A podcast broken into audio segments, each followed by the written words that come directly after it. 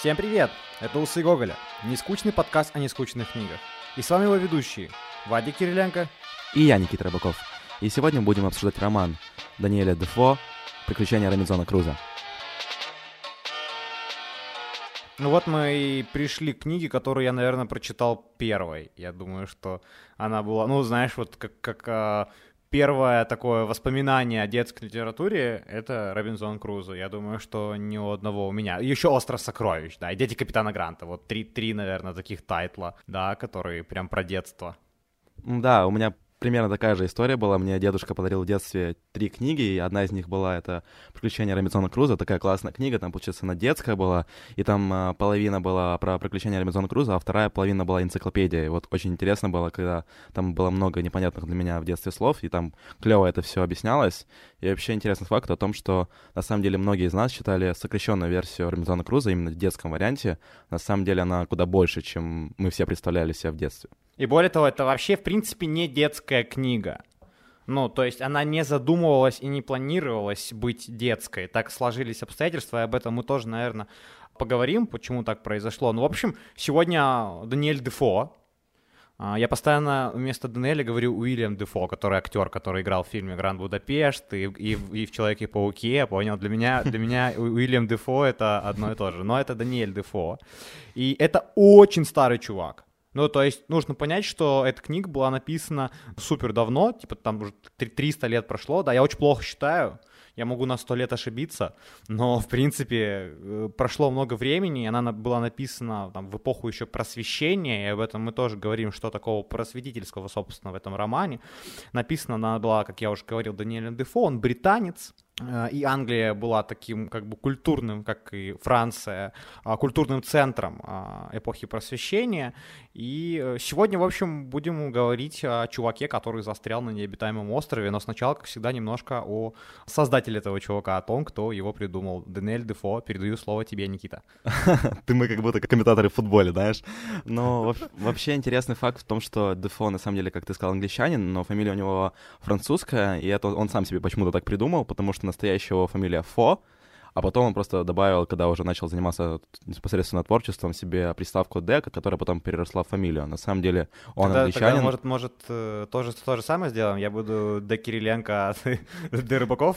Да, да, возможно, это как-то прибавит нам статусности, и у нас будут слушать больше нет, подписчиков. Нет, чувак, без шансов, ноль вообще. Что, что не делай, это, это подкаст все равно говно. Да, но мы, но мы стараемся как-то вывозить это все дерьмо, но пока не очень получается. Но вот mm-hmm. если возвращаться к Дефо, то он родился в 1660 году, и в семье месторговца, то есть у него была достаточно зажиточная семья, и, в принципе, его семья представляла, что он будет таким э, заниматься духовничеством, то есть он пойдет в семинарию, и, в принципе, они так и предполагали, и в 14-летнем возрасте он попадает в семинарию, но он там недолго проучился, ему нравилась классическая литература, и он хотел, в принципе, заниматься такой коммерцией, заниматься торговлей. В 19 лет Даниэль становится бухгалтером, а потом потихоньку-потихоньку э, начинает заниматься торговлей, и это всю жизнь его привлекало, вот именно эти торговые пути, он мечтал о путешествиях, он э, ездил там во Францию, в Португалию, в Испанию, и потихоньку начинает как бы заниматься публицистикой, он пишет маленькие произведения, там, например, опыт о проектах, у него это есть такая вещь, там, ну, в общем, он там немножко осмеивает э, всех англичан, и, в принципе, вот его первый литературный дебют случается в 1697 году, и с тех пор в Англии знали про такого чувака-писателя, как Даниэль Дефо, но прославился, как мы уже говорили ранее, он именно в своей книге о Робинзоне Круза, и именно благодаря этой книге мы сегодня о нем говорим, потому что все остальные вещи его немножко такие скучные, приторные, и о них точно не стоит говорить в контексте художественной литературы. Он написал ее в 59 лет. 59 лет. То есть такое как бы позднее пробуждение произошло.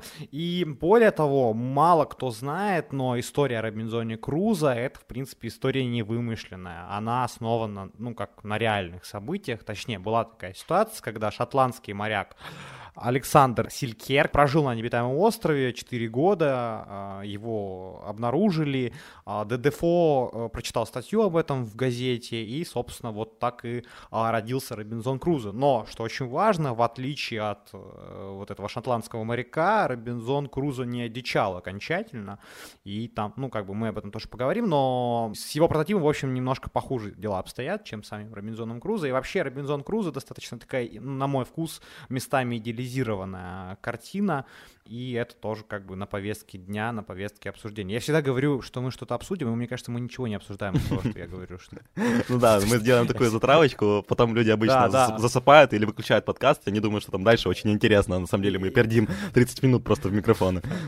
Да, дослушивайте выпуски, это, это как бы такой триггер дослушать, но, собственно, э, есть очень много интересных тем для обсуждения, и, наверное, мы перейдем к краткому содержанию. Я думаю, что вы все его знаете, ну, come on, вы, наверное, смотрели сериал Lost, фильм «Изгой» с Томом Хэнксом, вот, э, вот, вот об этом, собственно. Человек попадает на необитаемый остров, но очень важно, как именно он туда попал. Да, вот если кратко вообще, совершенно кратко пробежаться по сюжету, то 18-летний парень решает покинуть отцовский дом, он э, отправляется в путешествие, его очень привлекает торговля, как бы, и вот он отправляется сначала на корабле, он э, терпит бедствие, но он выживает. Судьба ему намекает на то, что как бы это тебе урок, вернись к родителям, но ему в какой-то момент очень стыдно, и он продолжает свое путешествие, он отправляется в Африку, там его крадут пираты, он там два года живет э, в Африке, а потом он выбирается, его подбирают еще одни мореплаватели, он отправляется в Бразилию, там он тоже какое-то время живет, он, в принципе, обустраивает нормально свою жизнь. Он занимается плантацией, и в какой-то момент э, этому молодому человеку предлагают отправиться за рабами, потому что у него не хватает рук, он соглашается на это не очень умное действие, и в итоге он попадает в кораблекрушение, и попадает на безлюдный остров, и, в общем-то, на этом как бы завязывается весь сюжет, то, что он попадает на безлюдный остров, и будет он там жить 28 лет, и эта книга, собственно, о том, как он проходит через все свои страдания, через весь тот негативный опыт и пытается выжить, и в итоге выходит победителем. Очень важная ремарка, что я попробую зафиксировать вот в преддверии попадания, да, на этот остров, что он ведет жизнь, ну, как бы такую, я бы сказал, немного грешную, да, ну, то есть он далеко не идеал чести и морали. Он уходит из отчего дома, в принципе, он уходит из него не очень красиво. А, ему судьба всячески подает знаки, что, а, блин, чувак, ты делаешь что-то не так, и он эти знаки как бы считывает, он их понимает, да, в принципе, то есть, что что-то не так, и нужно, наверное, отступить, но он все равно идет, и как бы это тупое упорство, это абсолютно не то упорство, которое приносит плоды, это просто тупое упорство, которое заканчивается вот такой вот историей. Он абсолютно, ну, неверующий человек, человек, и это важно, это тоже нужно зафиксировать. В принципе, а, вот эта жизнь его на острове, она является не только, да, какой-то вот историей про то, как он пытался выживать, но история о том, как он морально менялся, да, как он морально рос, как он даже, можно сказать, перевозрождался именно с точки зрения да, психологии, морали, а, каких-то принципов э, и так далее. Согласен ли? Это вообще классический принцип романа, когда мы видим какого-то героя, и он в процессе прочтения этого романа, он развивается, и вот как раз Робинзон Крузо — это о том, как э, мы видим как становление самого Робинзона, как он из какого-то грешника превращается в богоподобного человека, который понимает, что благодаря конкретно Богу он выживает, но там тоже на это много завязано. И вообще, если вспоминать Библию, там отличный концепт — это возвращение блудного сына, да, который часто использовался mm-hmm. в то время в просвещении, в принципе, в английских романах. Это вот когда человек э, уходит из дома, и вот он э, проходит череду каких-то препятствий и возвращается уже абсолютно другим человеком.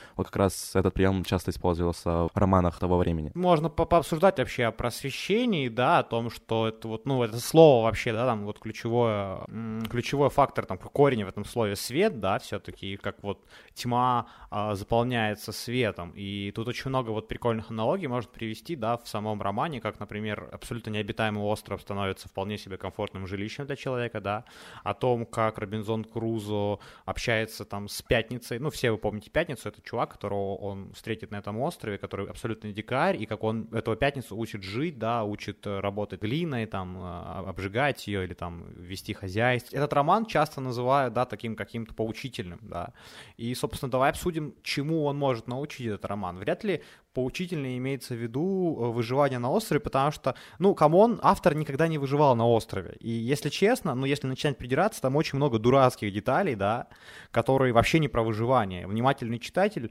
может заметить, что есть расхождение и вообще логики мало. Например, там, ключ, ну, вот для меня ключевой фактор — это то, что на острове растет виноград. Да, да, там как бы мы знаем, что в тех географических широтах винограда не существовало, как бы, ну, там есть еще много примеров таких, как, допустим, там, как он укладывал мушкет в э, лодку, и как, ну, на самом деле, uh-huh. нужно ложить мушкет вертикально, но он ложит его просто на дно лодки, естественно, что от любого там волнения он его захлестнет, и, в принципе, он будет негоден к использованию. Да, тем не менее, еще очень важно, что есть один трюк, который использует Дефо, он очень клевый, это то, что Робинсон Крузо часто ошибается.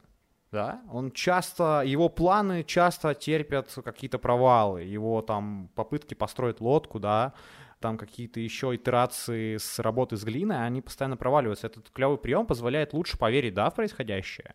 Да, ты, потому что в какой-то момент ты понимаешь, что ты как будто читаешь дневник самого терпящего бедствия на этом острове, а не выдуманную историю Дефо. На самом деле, вот если вспоминать слова Жан-Жака Руссо, он говорил, что эта книга чуть ли не первая вещь, которую стоит читать детям, и, в принципе, она учит вот этому трудолюбию, потому что Робинзон Крузо выживает благодаря вот своему упорству. Он кучу раз ошибается, но он не останавливается, и он развивается, и вот на протяжении всего этого времени он становится лучше и понимает, как работают многие вещи. Это очень интересно. Я думаю, что эта штука — это идеальное напутствие для любой, да, профессии.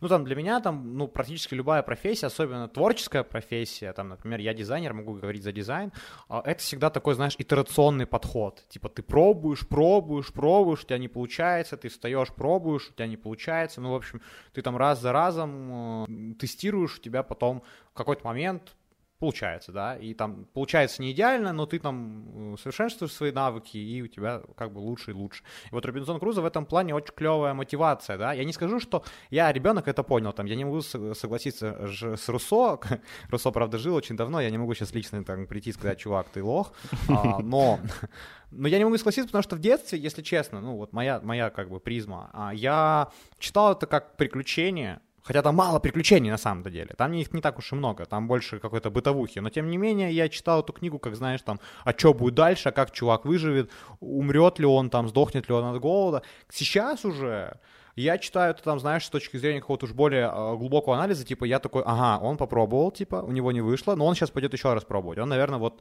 сможет вот так вот сделать.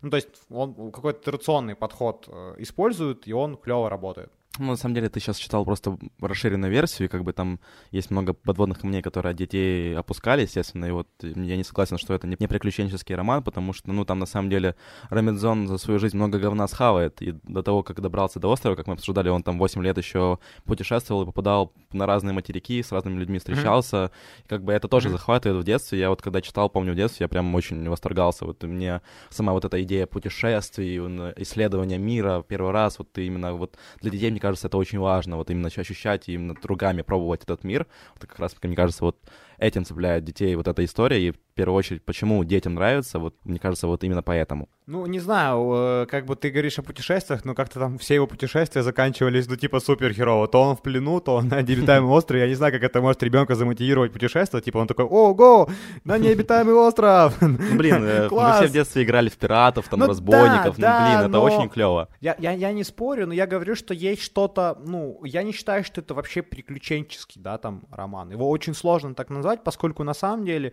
э, уважаемый автор гораздо больше внимания уделяет бытовым мелочам, каким-то вот процессу работы над этими плантациями, над островом, то, как он выживает, а какие-то реально классные приключенческие там, там есть пару моментов, когда там случаются стыки, какие-то там, какие какая-то опасность, да, автор уделяет этому, ну, очень мало времени, это обычно пару страниц, а потом опять 30 страниц, он там что-то там выращивает, он там за виноградом ходит, он там забор делает, и э, ты очень клево упомянул дневник, дневник, это дневник реально, ну, то есть ты говоришь, я как будто читаю дневник. Но ты не как будто читаешь дневник. Дефо вставляет куски дневника якобы Робинзона Круза, да, в э, сам роман, да, там, как бы в повествование, и от этого добавляется, да, там... Ну да, ты проникаешься атмосферой вот этого самого нахождения на необитаемом острове, и как он, э, ну, делает всякие вещи, допустим, он там сделал столб, на котором делал зазубрины, чтобы отмечать, какой сейчас день, и для него это вообще важно было. Он вообще, ну, такой настоящий наш англичанин. Он даже сделал себе зонтик. Ну,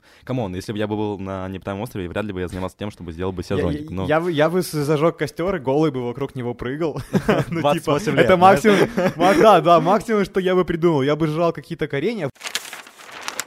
Вот, это очень клевая тема, которую я хотел бы с тобой развить. Ты прикольно начал. А, типа о том, что он при том, что 28 лет находился на острове, он остался человеком да, и он сохранил язык, да, он даже делал себе одежду. Ну, то есть это очень клево, что он остался, в принципе, социализированным человеком, и не было никакой проблемы. Опять же, это идеализация, я не верю, что это возможно, я не верю, что можно человека закинуть 28 лет на остров, и он потом вернется, типа, нормальным и адекватным, но как бы Здесь это показано, что вот э, человек, там, э, дитя цивилизации, дитя социализации, а, бож, божий ребенок, он даже там, несмотря на необитаемый остров и только там наличие кос вокруг, может остаться вполне себе, ну, адекватным, вполне себе воспитанным, а, образованным и так далее.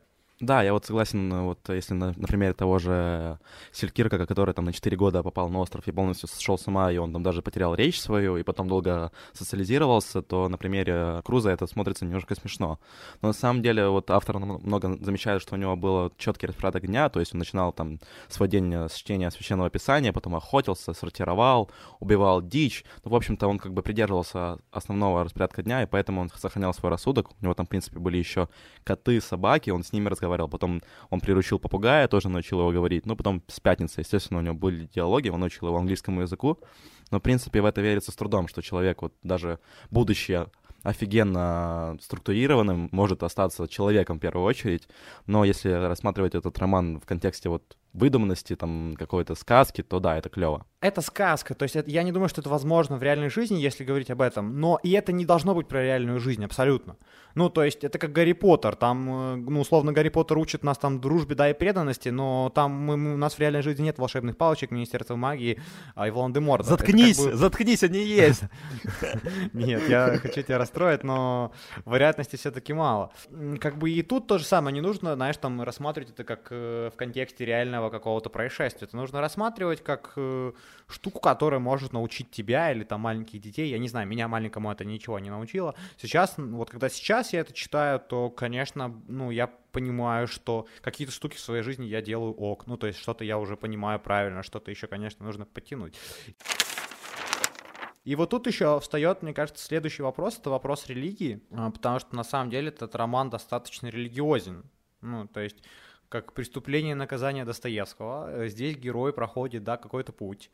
И, в принципе, можно сказать, что Бог э, его спасает, да. Ну, то есть частично он помогает ему в обретении спокойствия, да, в обретении, э, ну вот всего того, что Раскольников обретает, э, даже можно сказать прощение, да, как и Раскольников у Достоевского, ну, найдя Бога, найдет прощение, так, в принципе, Робинзон Крузо, ну, можно сказать, может, конечно, не так явно, но можно сказать, что он принципе, э, обретает спасение с помощью Бога, причем спасение это не только там духовное, да, а в принципе спасение как, как, как, как выживание, как еда, знаешь, на, на, на каждый день.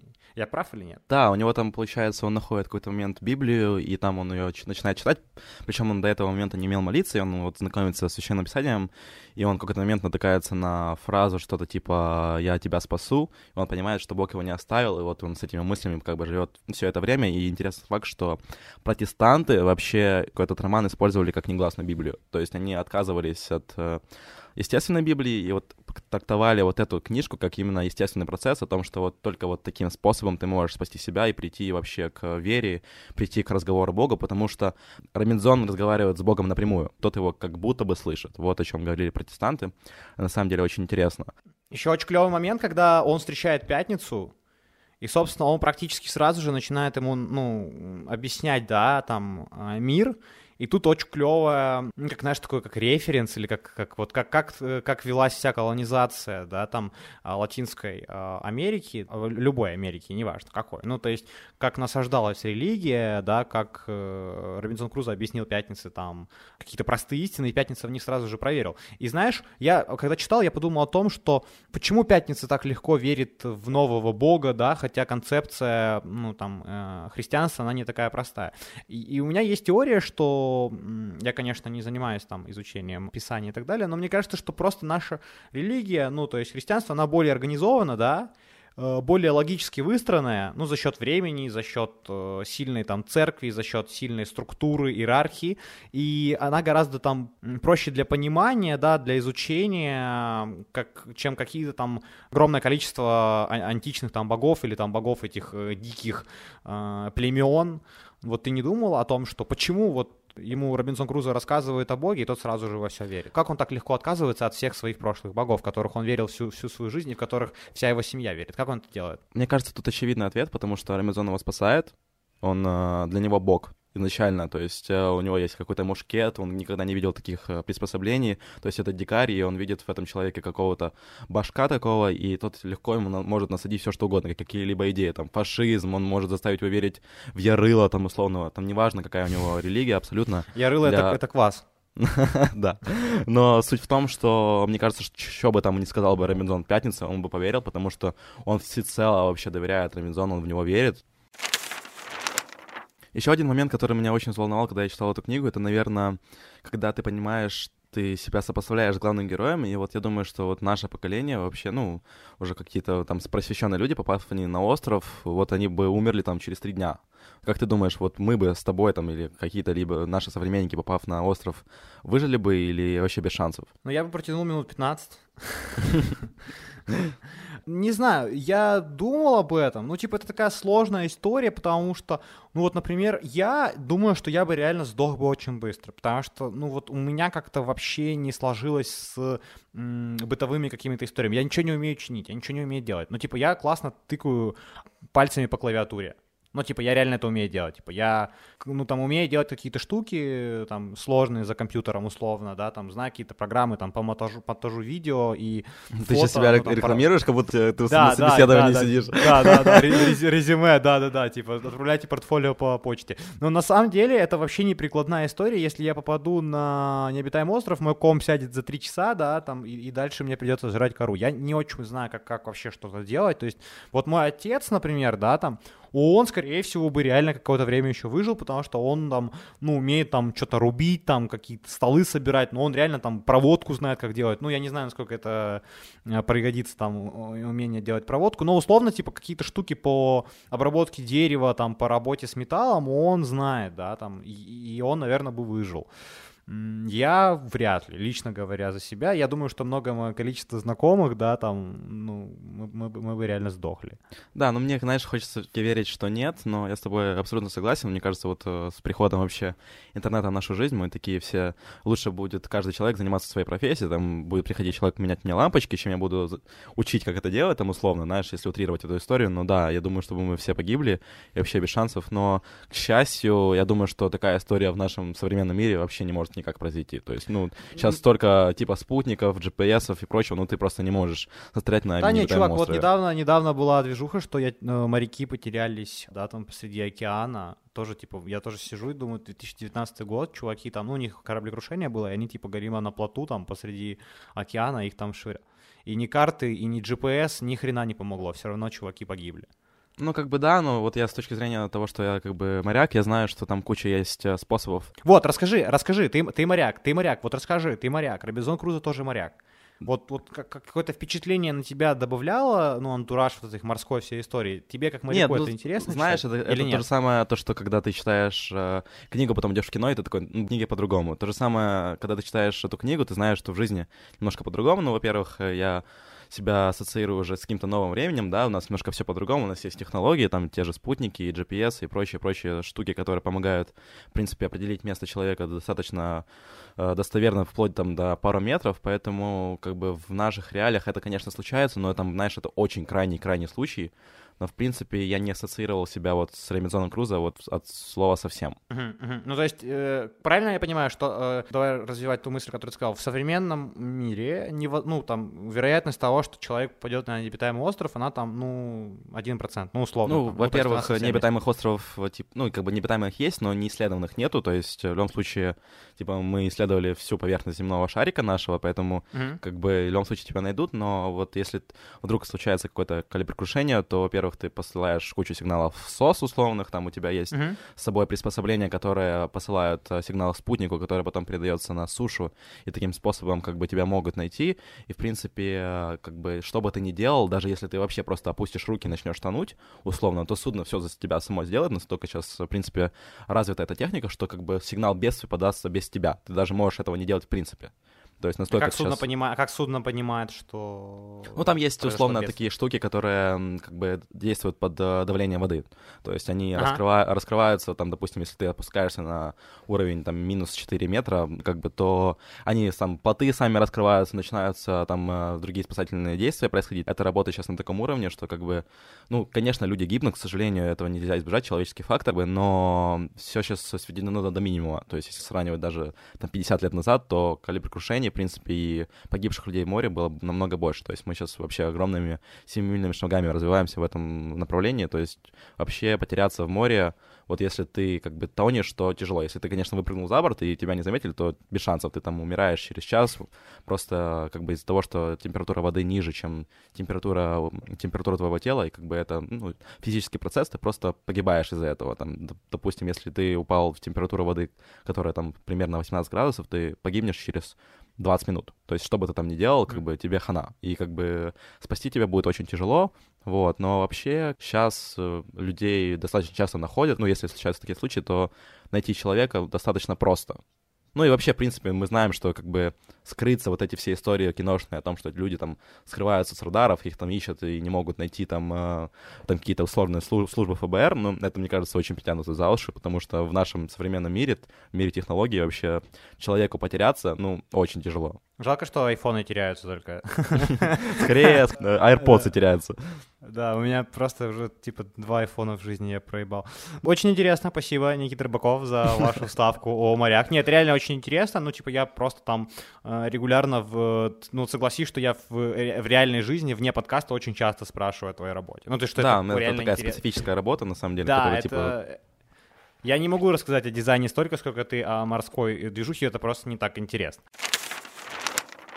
А, давай последний, наверное, такой вопросик. Э, э, вообще, в принципе, что помогло Робинзону выжить все-таки? Это э, понятно, что это совокупность факторов большая, их можно долго перечислять, но конкретно вот что-то одно ты можешь выделить, что помогло Робинзону все-таки избежать, э, что реально... Это, конечно, спойлер, что он спасся, но я думаю, что это небольшой спойлер. Это большой ну, спойлер, Ну, Никита? вообще нет, ну, потому что, ну, все читали эту историю, как бы, и, во-первых, mm-hmm. это основано на реальных событиях, и тот человек тоже спасся, но для меня, mm-hmm. в первую очередь, это то, что он в какой-то момент э, не решает спасаться. То есть он, э, он там, условно, там, первые 8 лет, да, он пытается как-то выжить, но потом он настолько смирился с этим своим существованием, что он просто наслаждается вот этим островом. То есть он там есть отдельные главы, там, где он наслаждается пейзажами, ему нравится разводить коз. Ну, то есть он настолько, в принципе, вжился в эту роль, что, в принципе, он выжил не потому, что он хотел выживать, а потому, что ему было комфортно в этих условиях. То есть я думаю, что если бы там не приплыли какие-то там эти дикари, которые там в итоге испанцы, которые его спасают, ну, там интересная история, но мы не будем сейчас ее обсуждать, но суть в том, что если бы к нему никто не, при, не приплыл, он бы был бы счастлив э, в своем существовании, то есть ему было абсолютно комфортно. Я думаю, что вот как раз вот этот фактор и спас ему жизнь. Он даже в какой-то момент, мне кажется, начал думать, что типа, ну, можно здесь остаться. Зачем мне этот мир, да, там полный греха, ну, условно, полный людей, если я так хорошо себя чувствую на этом острове. Да, Это да. интересная штука. Это интересно, да. Вообще, если вы не знаете, то на самом деле «Приключения Робинзона и Круза» — это не один роман, а их три. И вот, и он потом после возвращения домой тоже отправляется в путешествие, то есть он, э, типа, ему очень понравилось всем этим говном заниматься, то есть это человек, который вот именно по своему характеру, он, в принципе, вот это такая уникальная совокупность э, черт э, человека, вот, и ему конкретно очень повезло отказаться на этом острове, то есть ему было комфортно в одиночестве, и он от этого одиночества не сошел с ума, что очень важно понимать. Я буду более прозаичным. Мне кажется, что ну, его... Я вижу тут основную историю в том, что там терпение и труд, да, все перетрут. Мне очень нравится... Я часто там... Я иногда даю лекции по дизайну, иногда там работаю с джуниор-дизайнерами, с начинающими, и когда я пытаюсь их в эту сферу, да, по, по, ну, то есть э, в эту сферу втянуть, да, когда объяснить, как это работает, наверное, это работает, опять же, на все профессии, но там, грубо говоря, э, если там только говорить о том, что я умею делать, то все успешное, все прикольное, все клевое, что я сделал, было сделано не с первого раза. То есть даже отношения с женщины, да, даже там отношения какие-то дружеские, даже там, ну, бытовые мелочи, ты всегда делаешь итерацию. Для того, чтобы сделать хороший борщ, одного раза недостаточно. Там, почему мы любим там бабушкин борщ, он самый вкусный? Потому что бабушка сделала 100 тысяч борщей. Чувак, 100 тысяч борщей. И типа Робинзон Крузо тоже, как, вот как бабушка, знаешь, делает это там 100 раз одно и то же, и у него получается. Э, это ключевое, ключевое, что нужно понять, то есть, что трудись, пробуй, а, пытайся, что с первого раза никогда ничего не выйдет. Не расстраивайся, если ты обосрешься, да, то есть там просто прими это, подумай, что произошло не так, и иди делай еще раз. И мне вот этот лейтмотив очень нравится. Да, это, знаешь, это если подводить какой-то итог или мораль вот этой книги, то это вот как раз о том, о том, что ты описал, вот это именно жизнелюбие, оптимизм, вот это трудолюбие, которое вот движет в протяжении всего романа этим человеком, действительно это захватывает, и это какие-то такие свои идеалы, на которые стоит равняться, ну, то есть, поэтому, мне кажется, это в первую очередь вот именно пытаются давать детям, вот, привить вот эти вот вещи человеку, но, естественно, не все получается, потому что, как бы, мы читаем в детстве эти книги без комментариев и не до всего догоняем, вот, допустим, я много для себя почерпнул в этом возрасте, когда перечитывал, но все равно вот я бы, там, детям бы рекомендовал читать в детском варианте, даже очень интересно, поэтому что можно подчеркнуть все такие вещи, достаточно круто. Наверное, давай уже будем подводить э, оценки и итоги этой книги. Ну, я думаю, что 9 усов из 10. Я думаю, что э, я смело ее, в принципе, рекомендую перечитать. Потому что вот не все штуки из детства нужно перечитывать. Вот некоторые должны остаться в детстве, да. Но Робинзон Крузо писался не для детей, да, и поэтому он имеет полное право быть а, ну, не настольной книгой, но точно хотя бы один-два раза перечитаться уже в более осознанном возрасте, от этого прям не убавится, а вполне себе даже прибавится чего-то в голове. Да, я бы тоже рекомендовал прочитать. И вот если бы вы будете вдруг перечитывать эту книгу, то взять какой-то пример с э, внедренной туда энциклопедией, то есть вот когда вы читаете, параллельно э, обучаться каким-то прикладным вещам, вот там очень много интересных вещей, как он на лодке там делает, как он э, Э, календарь, как, ну, вообще про эпоху почитать, про ту Англию, в принципе, очень интересно. Вот если вы будете вот в контексте такого, такого прочтения это делать, это на самом деле прибавит вам очень много жизненного опыта. У меня, наверное, тоже 9 из усов из 10. Думаю, что это как раз та книга, от которой стоит вернуться. Да, жалко, что у меня жизненного опыта не прибавилось. Я как не умел разводить овец и делать э, посуду из глины, так и не умею, чувак. Но я надеюсь, что в следующий раз, когда, типа, когда мы где-нибудь а, с тобой поедем отдыхать, ты там будешь посуду из глины делать. Слушай, ну я после прочтения книги я начал гуглить и смотреть видео на ютубе, как делать этот сыр. Мне было очень интересно, потому что там достаточно много описывается. Мне типа было очень интересно, как делать сыр. Потому что, ну, молоко молоком, но как сыр делать, для меня это какая-то загадка была. Теперь я знаю, ребят, если что, пишите мне в DM, я вам все расскажу. Ну, э, я, мне не интересно, поэтому пока. На этом и закончим. Все, ребят, э, было весело. Ну, мне было весело. Надеюсь, что вам тоже было весело. Спасибо, Никита, что э, в очередной раз э, взялся со мной обсуждать. Ну, и мне спасибо, что я взялся с тобой обсуждать. До встречи через две недели. Да, ребят, ну как всегда напоминаю, что у нас есть социальные сети, инстаграмы, фейсбуки, телеграммы. Мы всегда ждем, когда вы будете писать нам отзывы, комментарии. Я напоминаю, что в Apple подкасте можно ставить нам оценки и комментарии. Мы всегда ждем. И в первую очередь мы прислушиваемся ко всем комментариям, будь они негативные или позитивные. Мы э, живой организм, и мы развиваемся вместе с вами. Мы очень вас любим, обнимаем, целуем. С вами были Усы Гоголя. Пока. Пока-пока.